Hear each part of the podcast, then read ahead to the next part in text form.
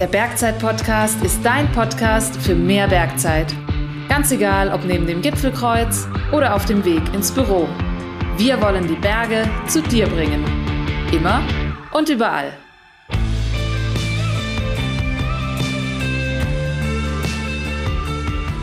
Hallo und herzlich willkommen zur ersten Beratungsfolge vom Bergzeit-Podcast.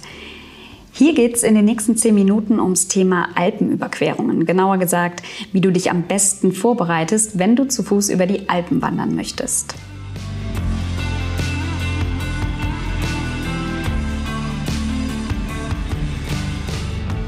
Mein Name ist Bärbel Vogtländer, ich bin Redakteurin beim Bergzeit Magazin und an meiner Seite ist heute der Flo Wolf. Ja, hallo Flo. Hi Bärbel, grüß dich. Ja, schön, dass du da bist. Kurz zu dir, Flo. Warum bist du der Experte für Alpenüberquerungen? Ja, ich bin ja selbst auch bei Bergzeit in der ähm, Produktredaktion.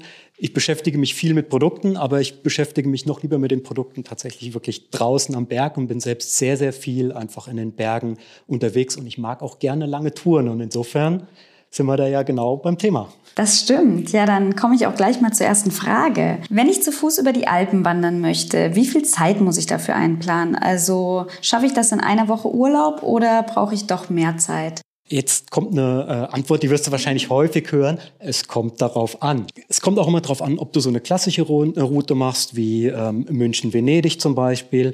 Die Frage ist, machst du auch die Route komplett oder sagst du, naja, ich lasse die flachen Etappen weg und auch äh, mach nur, konzentriere konzentrier mich nur auf die Berge. Es kommt auch darauf an, wie fit bist du, wie viel kannst du dir an einem Tag zumuten. Und auf der anderen Seite ist es auch immer eine Frage, Willst du das alles in einem Urlaub am Stück machen oder teilst du das dir vielleicht auch über lange Wochenenden auf und machst diese Alpenüberquerung immer portionsweise? Wie viele Kilometer pro Tag sind denn realistisch? Also wenn ich jetzt als normal trainierter rangehen ja. würde. Ähm, wichtig ist, dass du nicht nur auf die reinen Kilometer schaust, sondern vor allen Dingen auch auf die Höhenmeter.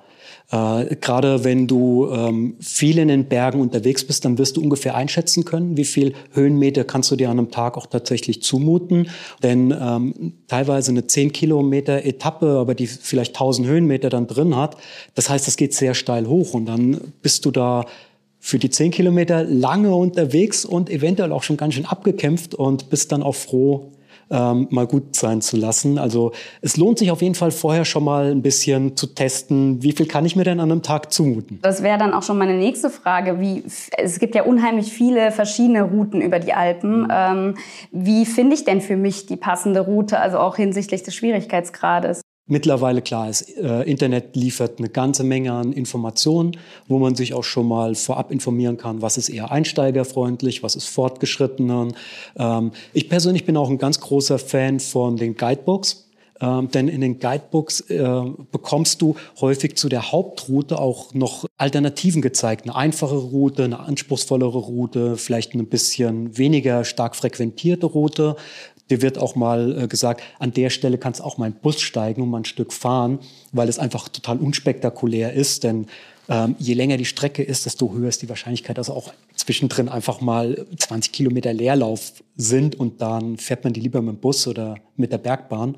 Ähm, und insofern ähm, erstmal so ein bisschen vorab grob einschätzen, ähm, wie viel Zeit habe ich und ähm, was traue ich mir am Tag zu, wie fit bin ich und dann kann man schon mal so ein bisschen vorsortieren und ähm, nachher mit so einem Guidebook, finde ich, ist man dann tatsächlich sehr gut unterwegs. Okay, was empfiehlst du noch, was man bei der Planung beachten sollte? Also äh, wenn ich jetzt eben nicht als geführte ähm, Tour eine Alpenüberquerung machen möchte, sondern eben auf eigene Faust, dann muss ich mich ja auch selbst um die Unterkünfte kümmern. Ähm, was hast du da für Tipps? Da kommt natürlich immer viel logistischer Aufwand äh, vorher zusammen, was ja auch schön ist, weil das versetzt einen ja schon mal im Kopf auch in den Urlaub hinein. Äh, man ist quasi schon in der Berghütte, wenn man äh, überlegt, will ich da übernachten. Ähm, da ist es natürlich auch immer wieder ungefähr grob zu wissen, was gehe ich am Tag und an welcher Hütte komme ich raus. Vielleicht auch mal eins, zwei Hüttenalternativen dann mir noch zurechtlegen, falls ich es nicht bis zu der Hütte schaffe. Ähm, dann ist es vor allen Dingen natürlich auch, muss man ein Auge drauf haben, in welcher Jahreszeit bin ich unterwegs. Bin ich in der Hauptwandersaison unterwegs, dann ist es dringend zu empfehlen, Hütten auch im Vorhinein zu buchen. Ähm, denn das kann blöd laufen und dann kommst du bei der Hütte an und dann sagen die, ist alles voll. Äh, jemand, der wenig Bergerfahrung hat oder das allererste Mal sowas machst, würde ich deswegen auch immer sagen, geh mit dem Guidebook, dann wird dir viel schon mal abgenommen, dann kannst du auch dir die Hütten raussuchen, da sind Telefonnummern mit dabei und, und, und, und, sind sehr viele Infos mit drin, die du nicht zusammentragen willst. Wenn du schon mehr Erfahrung hast und du willst was wirklich Eigenes machen, brauche ich dir gar nicht so viel zu erzählen, weil dann weißt du, wie du mit Karten umgehst und ähm, äh, auf was du alles dann achten musst. Aber für einen Einsteiger äh, machst dir nicht unnötig kompliziert. Ja, das ist auf jeden Fall ein guter Vorsatz. Ähm, jetzt hast du schon oft auf das Thema Fitness hingewiesen. Welches Training empfiehlst du denn als Vorbereitung? Ja, letztlich beim Training ist es so, äh, es gibt manche, die dann sagen, ach, ich hole mir die Fitness einfach während ich laufe. Die laufen dann einfach so, wie sie sind, dann los. Und dann sind die ersten Tage mehr Quälerei, bis man dann einfach ähm, irgendwann so ein bisschen die Schuhe eingelaufen hat und sich an, äh, an die ganze Plackerei, die es ja mitunter neben den ganzen tollen Erlebnissen, die du haben wirst, ist es halt natürlich auch anstrengend. Insofern, ähm, da musst du dich dann auch dran gewöhnen.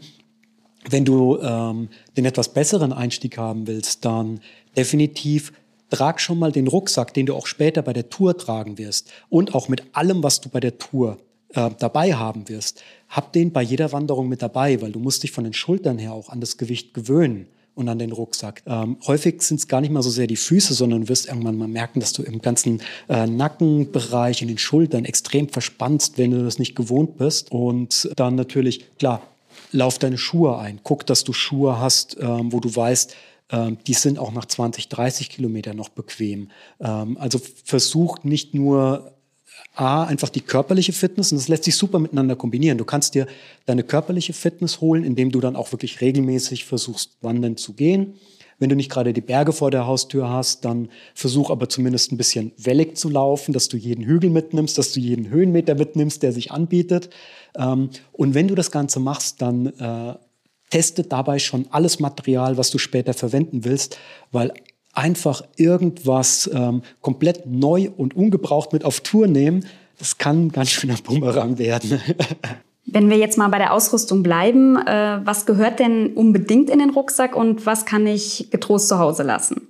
Ich sage immer wieder ganz gerne, so eine alte Packweisheit ist, räum alles zusammen, was du glaubst, was du brauchst, sortier die Hälfte aus und du hast immer noch viel zu viel dabei. Ähm, es gibt einen super minimalistischen Ansatz, der dann einfach sagt, ich habe ähm, quasi so eine Zweierkombination. Ich habe einfach zwei T-Shirts, zweimal Unterhosen, zweimal ähm, Socken mit dabei. Und ähm, das eine trage ich und das andere hängt zum Trocknen gerade irgendwo am Rucksack dran. Und dann äh, wechsle ich mal vom Tag zu Tag. Ähm, hat man natürlich ein bisschen mehr Aufwand mit, aber du schleppst nachher weniger.